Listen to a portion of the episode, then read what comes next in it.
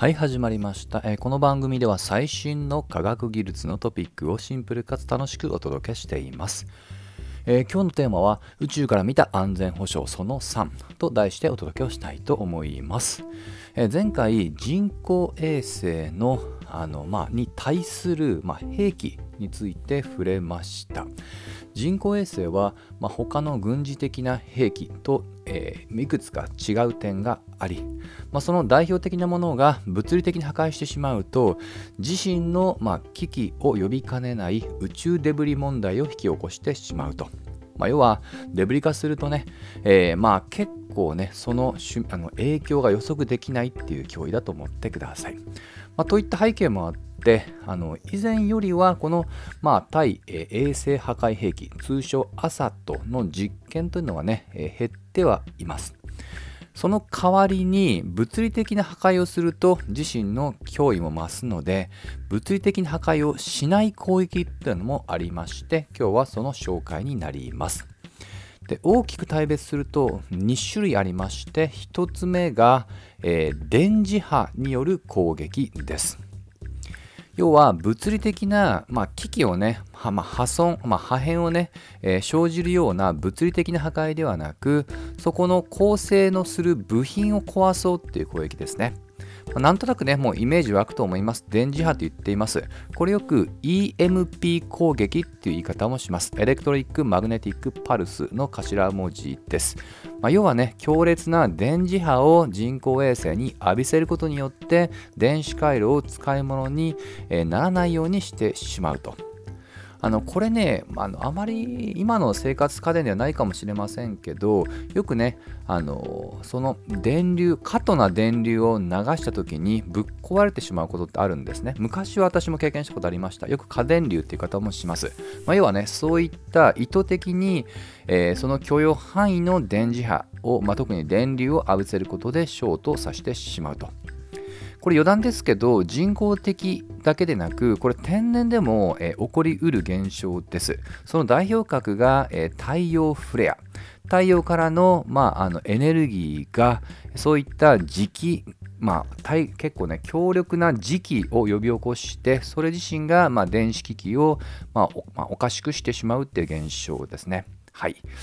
まあ、ちょっと話はそこは置いといて、で、ちょっと関連ですけども、まあ、単純なね、えーまあ、パルス波っていうね、まあ、単一の波を送るっていうのもあるんですけど、えーそれとまた関連で別の仕組みで、マイクロ波とか、あとはね、えーレーザーとかね、まあ、こういった高いエネルギーを、ま、強烈に当てるっていうやり方もあったりはします。はいまあちょっと原理で言うとねあの生活家電で先ほど触れた通り入れたんですけど電子レンジとかもある意味、まあ、マイクロ波の振動によって、まあ、熱を高めるエネルギーを与えるって意味では似ていますね。まあ、というのがまずは、えー大きな国としての1つ目ですね電磁波による攻撃もしくは EMP 攻撃です。で2つ目なんですけど、えーサイバー攻撃ですねもしくは電子攻撃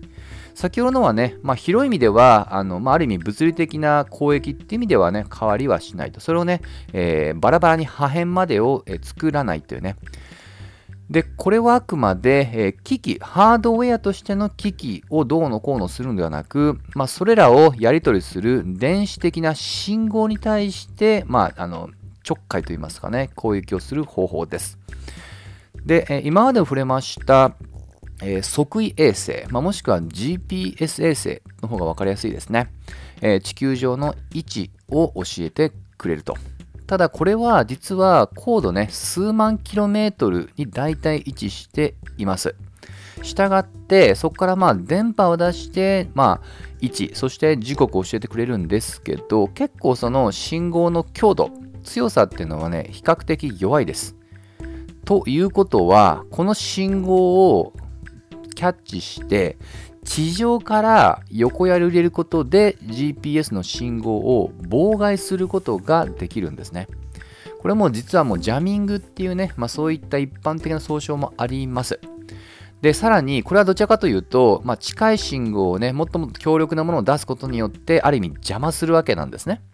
でもっとたちが悪いのが、えー、邪魔だけじゃなくってその GPS の信号をなりすましをするというねやり方もあります。これスプーフィングっていうこれも一応正式な言葉としてもあります。これ結構タチ悪いですよね。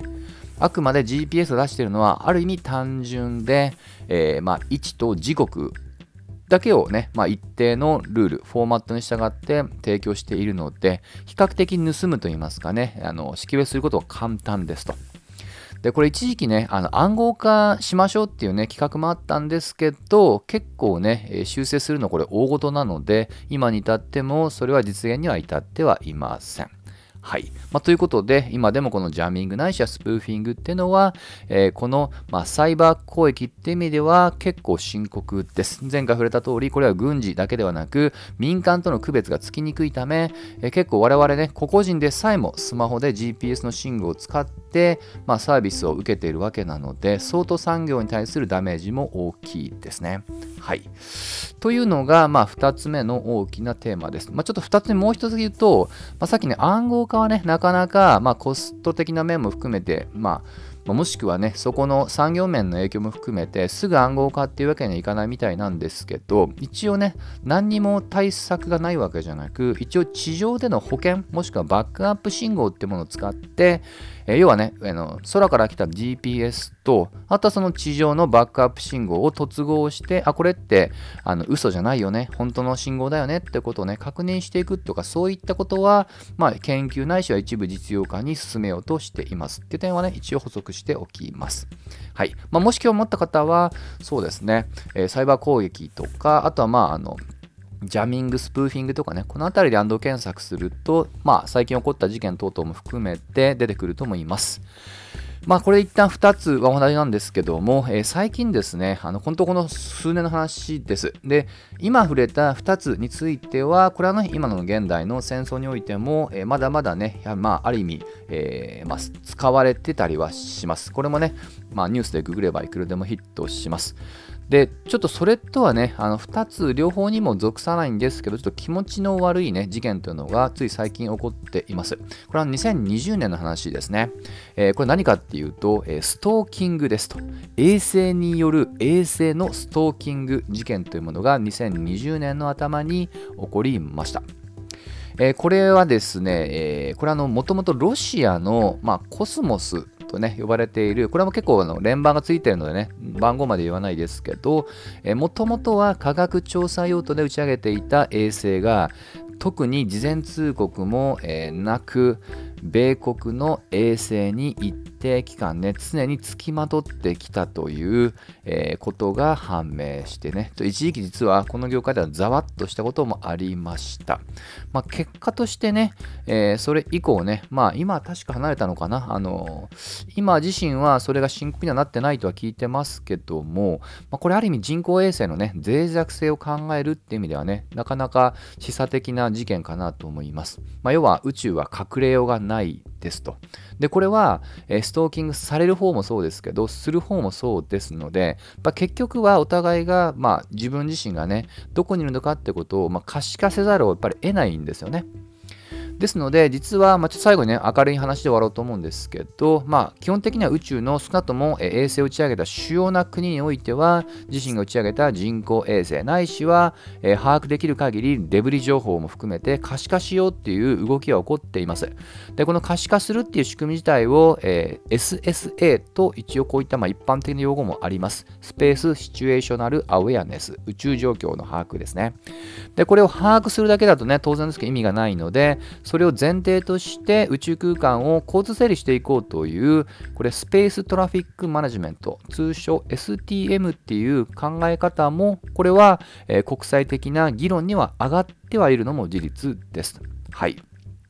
まあ、結構ね、日本はそのあたりは、えー、もしかしたら、えー、宇宙先進国の中では軍事用途でね、使っていないほぼ唯一の国かもしれません。まあ、ただね、繰り返すけど、前回触れた通り、これはまあ軍事と民生っていうのは、原理的には区別ができないので、どうしてもデュアルユースと見られざるを得ないっていうのもあります。まあ、ただ、えー、今のところね、日本はそういった意味ではね、ある意味平和的に人工衛星を使っている、まあ、ほぼ唯一の国といっても過言じゃないかもしれません。ま、こういった国がね、ぜひ国際的な、ま、リードって言いますかね、先ほど触れたような STM のような平和的な、少なくともお互いにとってね、えー、意味のある、まあ、平和的な利用っていうものをね、えー、まあ、リードしていくっていうのもね、一案なのかなと、まあ、ちょっと勝手ながら無邪気にも感じています。